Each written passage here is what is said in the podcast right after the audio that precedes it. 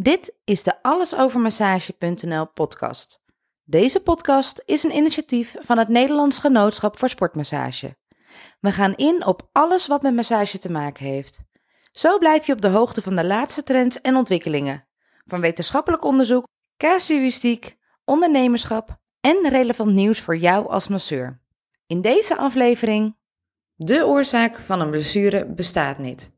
Thomas Davey geeft aan: bij spelers die vaak geblesseerd zijn, is er meer aan de hand. Arjan Robben wordt wel eens de man van glas genoemd. In zijn ruim 20-jarige carrière als profvoetballer heeft de Groninger meer dan 60 blessures gehad. Opvallend vaak waren dat spierblessures. Hamstrings, adductoren, kuiten, buikspieren, maar ook de verschillende pees, knie en liesklachten zijn bijna ontelbaar. Dat is geen toeval of pech meer. Bij spelers die zo vaak geblesseerd zijn, is er meer aan de hand. Dat zegt Thomas Davé. Deze Vlaamse fysiotherapeut en osteopaat werkte in het verleden jarenlang bij West Ham United en Ajax en is medeoprichter van het KPNI Belgium, een kenniscentrum in België voor gezondheidsprofessionals, coaches, therapeuten en artsen die zich willen specialiseren in nutritionele geneeskunde en de klinische psychoneuroimmunologie. Een groeiende groep artsen, therapeuten en coaches sluiten zich aan. Zij behandelen niet de blessure, maar de mens met de blessure. Het symptoom is nooit het probleem, vertelt Thomas. KPNI-therapeuten zien gezondheid als de mentale, lichamelijke en sociale capaciteit om aan te passen aan veranderende omstandigheden. Dat klinkt ingewikkelder dan het is.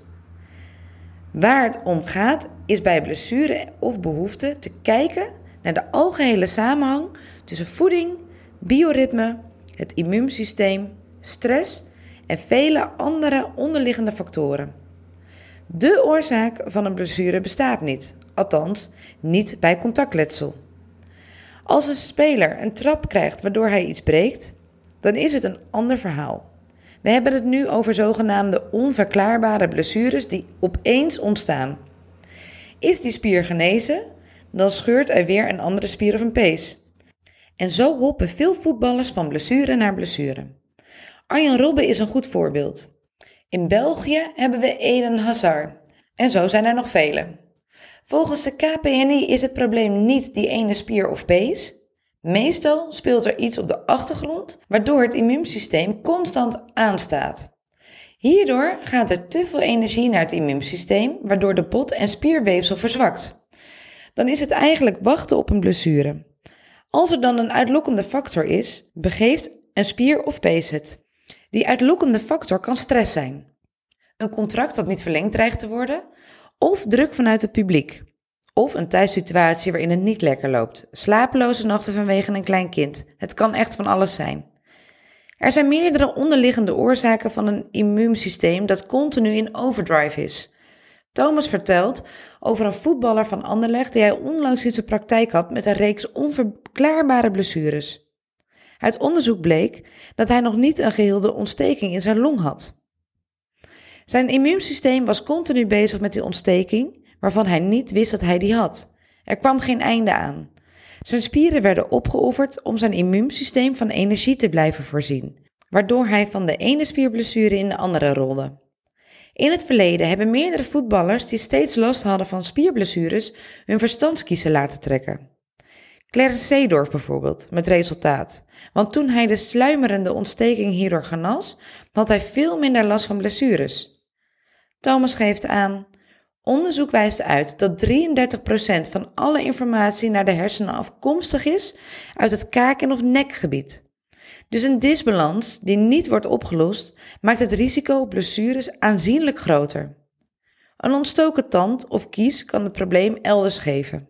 Ook leefstijl is een belangrijke factor die het immuunsysteem kan ontregelen. Neem ons bioritme. Eigenlijk heeft ons lichaam een 12 tot 12 ritme nodig, zegt Thomas. 12 uur nacht, 12 uur dag. Daarmee bedoel ik niet dat je 12 uur moet slapen. Met nacht bedoelen we de afwezigheid van licht, voeding en beweging. In een optimale dag-nachtritme staat onze energie 12 uur ten dienste van onze hersenen en spieren. Dat is overdag. de 12 uur nacht, staan ten dienste van ons immuunsysteem. Bij dit ritme verloopt ons interne lichamelijke processen optimaal en kunnen we het beste herstellen. Voetballers, maar eigenlijk iedereen, kunnen in de avond heel wat nachturen winnen door bijvoorbeeld een bril te gebruiken die blauw licht filtert. Blauw licht wordt uitgezonden door de televisie, computers en smartphones en zorgt ervoor dat de hersenen denken dat het nog dag is. Als je zo'n bril draagt, vertel je je hersenen eigenlijk dat het nacht is. Dat doe je ook door de avond niet meer te eten of te actief te bewegen, zegt Thomas. Dit kan natuurlijk niet altijd. Profvoetballers hebben s'avonds wedstrijden en voor amateursporters is de training bijna altijd in de avonduren. Dat is niet zo erg, mits je ervan bewust bent, zegt Thomas. Moet je s'avonds trainen? Ga dan niet daarna nog een maaltijd nuttigen, maar doe dat in de late middag. En ga na je training niet nog tot 12 uur tv kijken. Probeer en, en, en, en te voorkomen. Voeding is een ander heel belangrijke trigger van het immuunsysteem, zegt Thomas. En dan heeft hij het niet alleen over tijdstip, maar ook wat het lichaam binnenkrijgt. Hij noemt het eten en drinken van zoogdieren en zoogdierenproducten voor veel mensen ook een risico, ook op spierblessures. Bij mensen bevinden zich op elke cel in hun lichaam ingebouwde suikerstructuren. Neu5AC legt Thomas uit. Die trekken bacteriën aan die bij de mens horen. Bij andere zoogdieren bevinden zich andere structuren op hun cellen. Neu5GC. Die trekken ook bacteriën aan. Bacteriën die bij andere zoogdieren horen, maar voor de mens lichaamsvreemd zijn. Als je te veel producten van zoogdieren eet, wordt het dierlijke Neu5GC op je cellen gebouwd en kan het de Neu5AC vervangen.